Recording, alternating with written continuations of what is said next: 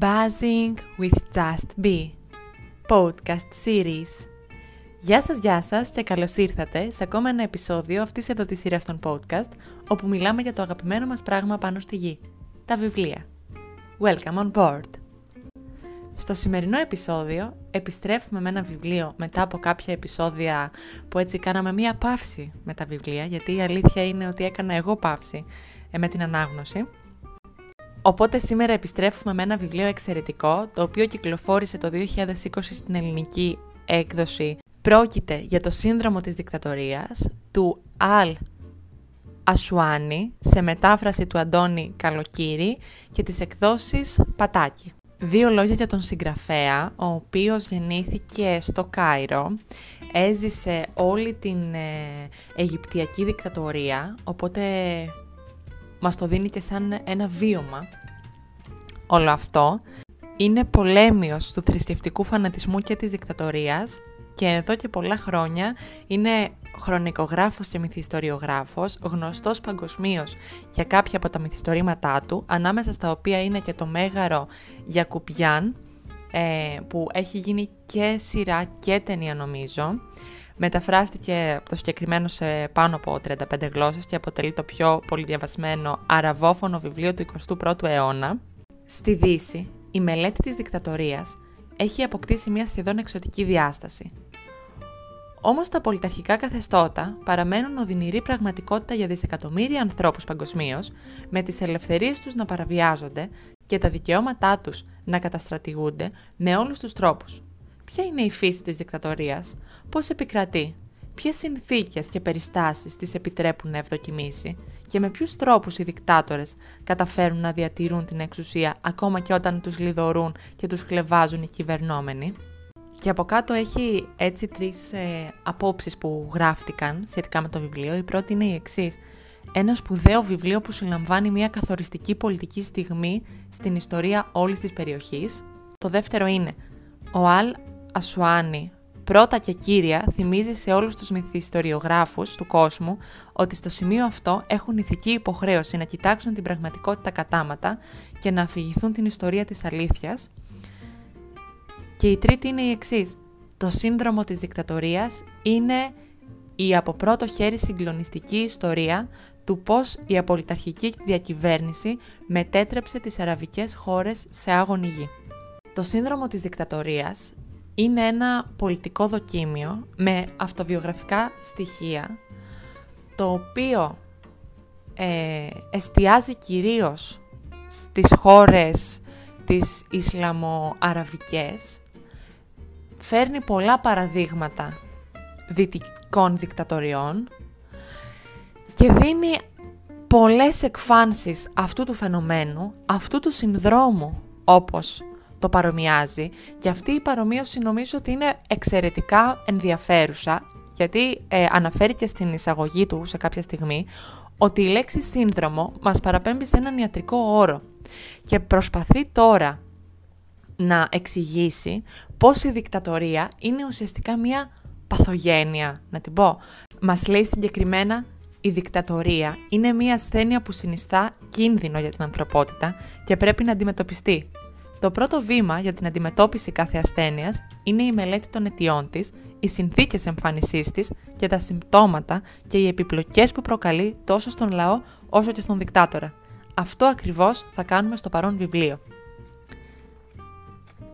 Και πραγματικά, αν κοιτάξει κανένας τα περιεχόμενα, βλέπει ότι τα τα κεφάλαια αναπτύσσονται με ακριβώς αυτόν τον τρόπο. Σαν να η δικτατορία να είναι μία ασθένεια και εμείς να προσπαθούμε να βρούμε τι προκαλεί αυτή την ασθένεια, τι συμβαίνει κατά την εξάπλωση της ασθένειας και ποιοι είναι οι τρόποι αντιμετώπισης της ασθένειας. Τα θύματα της δικτατορίας παγκοσμίως, γράφει, υπερβαίνουν εκείνα που πεθαίνουν από ασθένειες. Αν επιζείς, επιζείς αλλοιωμένος. Η δικτατορία κατασκευάζει συνειδήσεις, δικτατορικές συνειδήσεις. Και διαβάζω.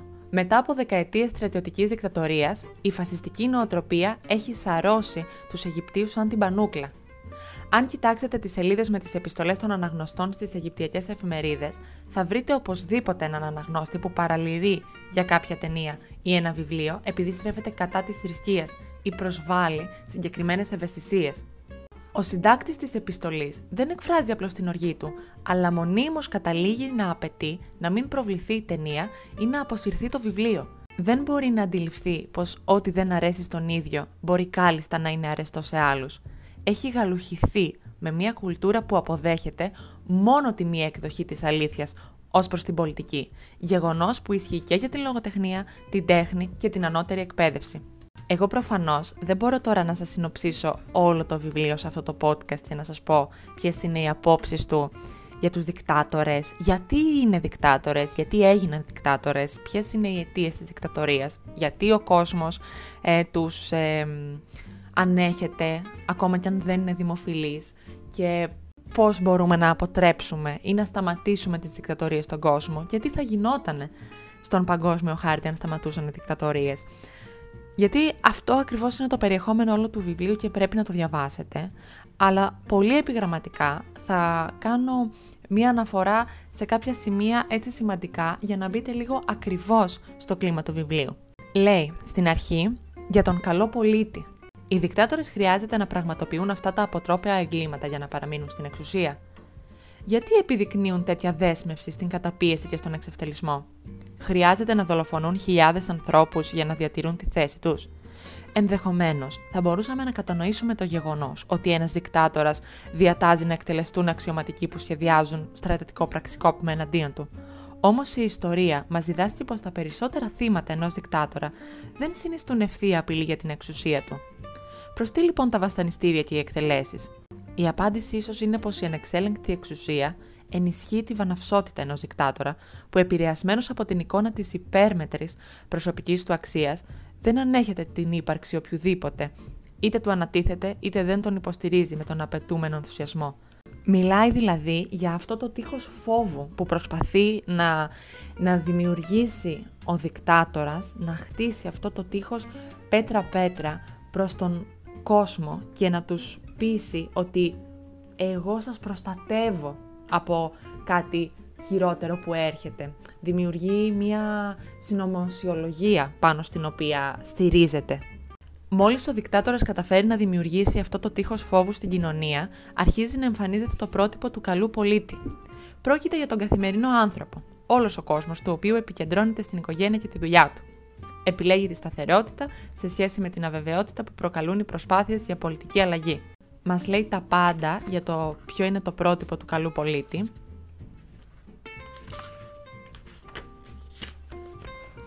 Και καταλήγει. Ο καλός πολίτης και ο δικτάτορας αποτελούν τις δύο όψεις του ίδιου νομίσματος. Σε τελική ανάλυση, ο δικτάτορας είναι απλώς ένας άνθρωπος και οι φρουροί του θα μπορούσαν να το συλλάβουν ανα πάσα στιγμή, αφού όσο ισχυροί κι αν είναι οι καταπιεστικοί θεσμοί του, δεν μπορούν να συγκρατήσουν έναν ολόκληρο λαό που αποφασίζει να εξεργερθεί.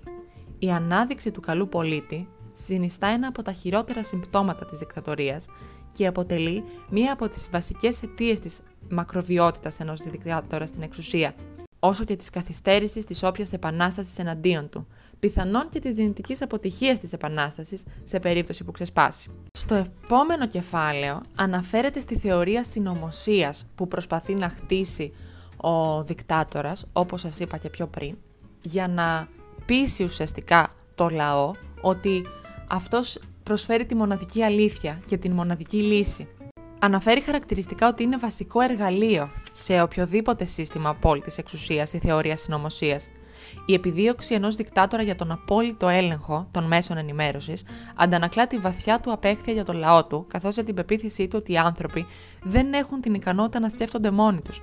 Πιστεύει πως χρειάζονται κάποιον προκειμένου να τους βοηθήσει να σκέφτονται σωστά, γεγονός που όπως είναι φυσικό ενισχύει την αξιοπιστία του ηγέτη. Και μετά λέει ότι η θεωρία συνωμοσίας λειτουργεί υποστηρικτικά για έναν δικτάτορα με πολλούς τρόπους. Και μας λέει: Πρώτον, η θεωρία συνωμοσίας καταστρέφει την εικόνα της αντιπολίτευσης και επιφέρει την μεταφορική εξόντωσή της μία και καλή. Αυτό το αναλύει. Μετά, δεύτερον, λέει: Η θεωρία συνωμοσίας δημιουργεί ένα κλίμα φόβου μεταξύ των ανθρώπων, καθώς φοβούνται πράγματι ότι η μεγάλη συνωμοσία ίσως θευτεί με επιτυχία και η χώρα τους βυθιστεί στο χάος και στον εμφύλιο. Συνεπώς, γατζώνονται ακόμη πιο σφιχτά από τον ηγέτη τους, προκειμένου να τους προστατεύσει. Μετά λέει τρίτον, η θεωρία συνωμοσίας επιτρέπει σε έναν δικτάτορα να μην λογοδοτεί για τα λάθη ή ακόμα και για τα εγκλήματά του. Τέταρτον, πέμπτον, έκτον. Και καταλήγει ότι η θεωρία συνωμοσίας είναι από τα πιο επικίνδυνα συμπτώματα του συνδρόμου της δικτατορίας, επειδή προσφέρει ελευθερία κινήσεων στο δικτάτορα και του επιτρέπει τελικά να απαλλαγεί από την όποια αντιπολίτευση.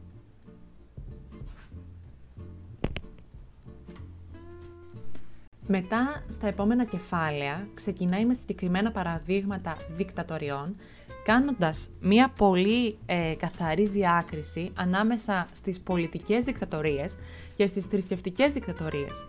Και αποδεικνύει μέσα από τα παραδείγματά του ότι την πολιτική δικτατορία μπορείς να την ανατρέψεις.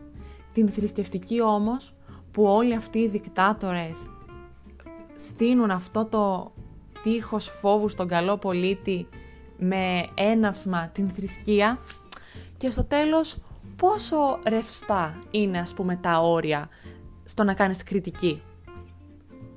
Μιλάει πολύ συγκεκριμένα για τους μουσουλμάνους και το Ισλάμ, κάνοντας έναν διαχωρισμό ανάμεσα στα δύο, διευκρινίζοντας το εξής, κάτι που εγώ δεν το είχα στο μυαλό μου.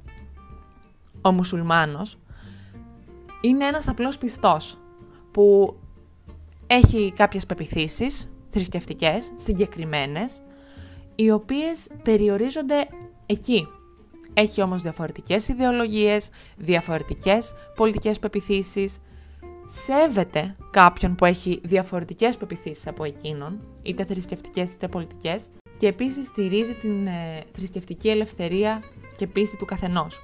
Το Ισλάμ από την άλλη παίρνει αφετηρία από την θρησκεία και στείνει όλη του την ιδεολογία με πολιτικούς όρους. Δηλαδή, παίρνει σαν βιτρίνα την θρησκεία και λέει ότι αυτό το είπε ο Θεός. Μας αναφέρει χαρακτηριστικά ότι ανέκαθεν η ανθρωπότητα αισθανόταν την ανάγκη της θρησκείας, καθώς προσφέρει κάποια εξήγηση για το πώς βρεθήκαμε σε αυτόν τον κόσμο και πού θα πάμε μετά θάνατον. Επιπλέον, η θρησκεία συνδέει συναισθηματικά και ξεκάθαρα το καλό με το κακό, την ανταμοιβή με την τιμωρία. Κατά αυτόν τον τρόπο μας καθησυχάζει ως ένα βαθμό υποστηρίζοντας πως η δικαιοσύνη, που δεν διαδραματίζει πάντοτε ενεργό ρόλο στην διάρκεια της ζωής μας, σίγουρα θα εφαρμοστεί μετά θάνατον. Επιπλέον, η πίστη σε έναν παντογνώστη Θεό παρηγορεί ως ένα βαθμό τους πιστούς όταν βιώνουν μια συμφορά, επειδή θεωρούν πως ο Θεός τους προστατεύει από μεγαλύτερα δεινά που οι ίδιοι τα αγνοούν.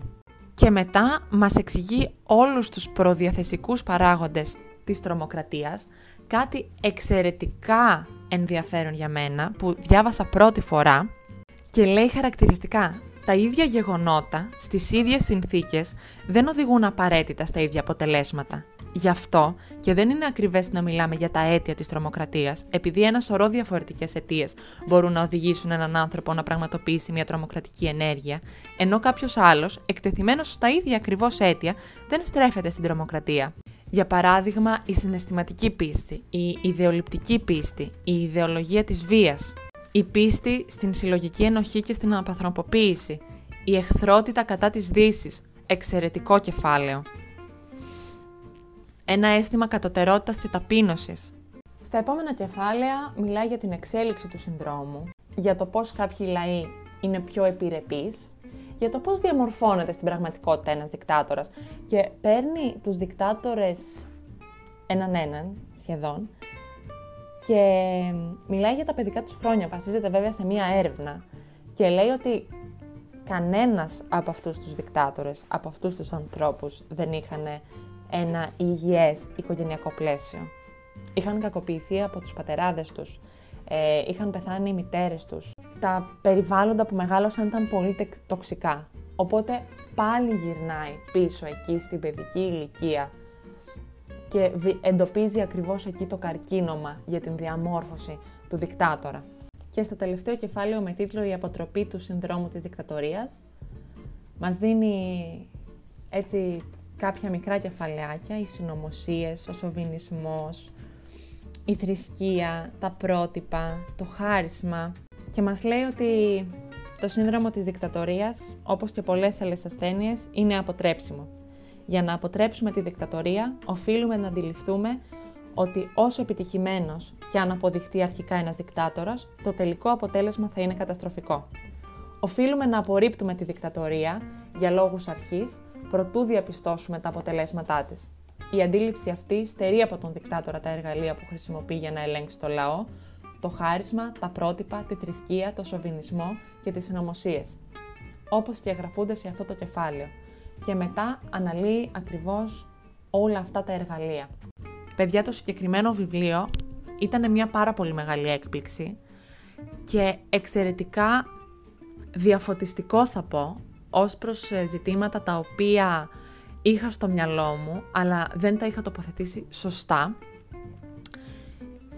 Γιατί, καλός ή κακός, εμείς ζούμε στην δυτική πλευρά αυτού του κόσμου και πάρα πολλά πράγματα μας έχουν δοθεί λανθασμένα, δεν μας έχουν δοθεί καθόλου, οπότε ίσως είναι αρκετά δύσκολο για μας να κατανοήσουμε για ποιο λόγο να υπάρχει εκεί η δικτατορία τόσα χρόνια.